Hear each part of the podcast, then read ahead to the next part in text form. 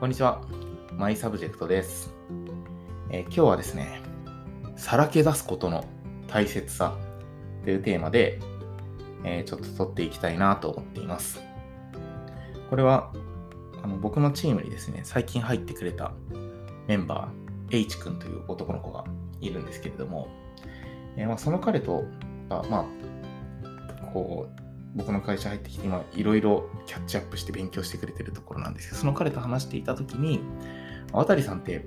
こうビジネスマンやっていく中で自分自身が成長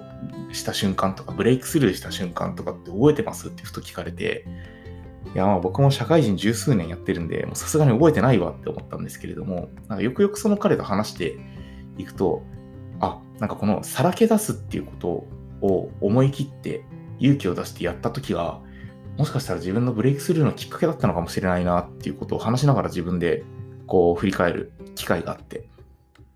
で、今日は、まあ、その時の自分自身のもう7年前とかになりますかね、の時の具体的なエピソードと、まあ、そこからこのさらけ出すっていうことが個人のキャリア形成において実はすごい大事なピースなのではという話をですね、していきたいなと思っています。7年前って言ったんですけれども、その頃僕が何をやってたかっていうと、僕は2010年に新卒で、双日っていう商社に入って、5年ぐらい商社マンをやっていたんですね。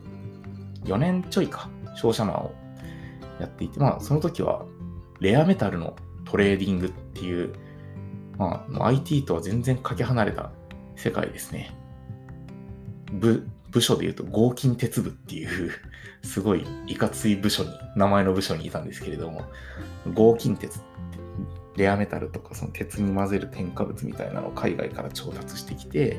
日本の鉄鋼メーカーに売るっていうことを4、5年ぐらいやってたんですけれども。で、まあ、それ、そこから紆余曲折あって、えー、ベンチャーの世界に飛び込もうと自分が思って、えー、株式会社ユニラボという会社 B2B サービスのマッチングサービスの iMits というのを運営している会社なんですけれども、ここに、あのー、採用第1号社員ということで入社をさせてもらって、2018年までずっとここのメンバーとやってきました、今は中の人たちと仲いいんですけれども、で当時転職したのは2014年なんで7年前なんですが、まあ、全然 IT のことを何も知らなくて、で、転職初日とかは、なんか、え、SEO って何の略ですか？とか、みんながなんか LP 作んなくちゃって、あの、LP ってこう、有限責任投資組合の、あの、LP しか知らなかったので、えこの人たちは何の話をしているんだろう？みたいな感じで、当時すごい混乱して質問をしたりしていた。っていうところからなんか僕のスタートアップ人生がスタートしたんですけれども、ランディングページの LP ですね、それで言うと。それ教えてもらったり。で、その時に、まあ、さらけ出すということの重要さを、そのユニラボに入った当時にすごく自分自身学んだところがあって、当時はまだスラックとかが全然台頭する前だったんで、スカイプを使って音声ミーティングをしてたんですね、オンラインミーティングを。業務委託のデザイナーさんとかエンジニアさんとかがいたんで、なんか週に2回ぐらい定例があって、で、その会社に出勤してる社員メンバーと業務委託のリモートの人たちで、ああだこうだ話すんですけれども、議論の展開がめちゃめちゃ早いと。みんな、まあ頭いいんで、早い上に、僕はその全然 IT とかスタートアップとかのことを知らずに入ってきてるんで、用語もわからない。でしかも、まあ、今となっては当たり前なんですけど、チャットで話しながら、なんかこのリンク参考になるんで送っときますね、みたいな感じで、いきなりスカイプのそのチャットの方でリンクがパッと送られてきて、えいやいや、これ見ながら話すの？みたいな、なんか読みながら話しながらとかついていけないわって思って、すごい当時置いてけぼり感があったんですよ。そう。で、全然会議でも発言できなくって、1人目の社員だから当然、ね、経営会議、まあ、経営会議って言っても、当時5、6人しかそもそもいない、それ全員が出るのがすなわち経営会議だったんですけれども、社長とかとそういう議論をして、する時間で、もう全然発言できないですね。で、自分の脳内でも一生懸命考える。あ、なんか自分でもちょっとわかる。ちょっと営業とかビジネスサイドの話になったと。あ、なんか発言したい。あ、あ、とかなんか思っているうちに、どんどん議論が進んでいって、話したかったけど話せないみたいなことが続いたんですよ。めちゃめちゃ辛いじゃないですか。で、これ辛いけど、多分、なんか僕のように大きい会社からベンチャー飛び込んできたりとか、あるいは未経験でエンジニアやったりとか、異なる業界、あるいは異なる職種みたいなのにチャレンジする人だったら、みんな実は通ってる道なのではないかなと思ってるんですけれども。で、その時に、そのさらけ出すことの大切さっていうのをすごく痛感したんですね。で、まずは自分のその話したいこと、話したかったけど、議論が早すぎて、ついていけなかったことを、とにかくメモに残したんですよ。こんなことが喋りたかったけど、喋れませんでした、みたいな、もうめちゃめちゃダサいんですけれども、そのメモを書いてメンバーに送ると。で、なんか僕も当時ビビってたんで、なんか社長の栗山さんとかに、まあ、すごい期待をしてもらって採用されて、一人目でね、しかもお金ない中で採用してもらったのに、いやーなんかこんなんさらけ出すのかっこ悪いなと思って、当時の同僚で、の石田さんという人がいたんですね。今は、えー、ベルフェイスでプロダクトマネージャーをやっている石田佑さんという人がいるんですけれども、まあ、その彼がユニラボの創業メンバーの一人で、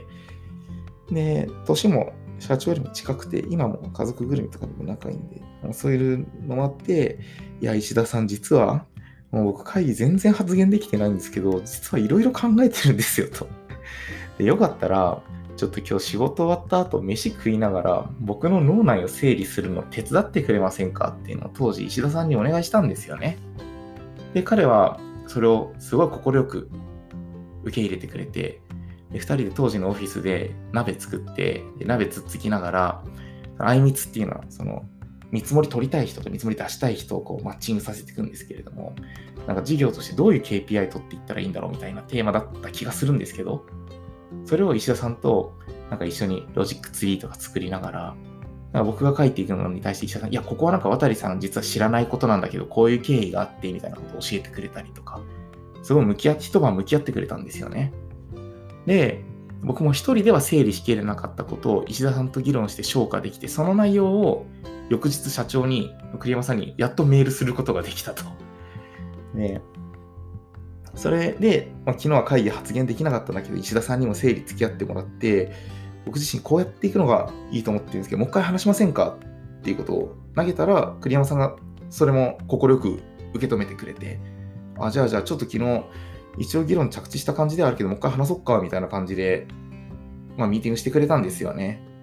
それが思えば、すごいブレイクスルーするきっかけだったなって自分自身思っていて、だから、栗山さんと石田さんっていうそのユニラボ時代一緒に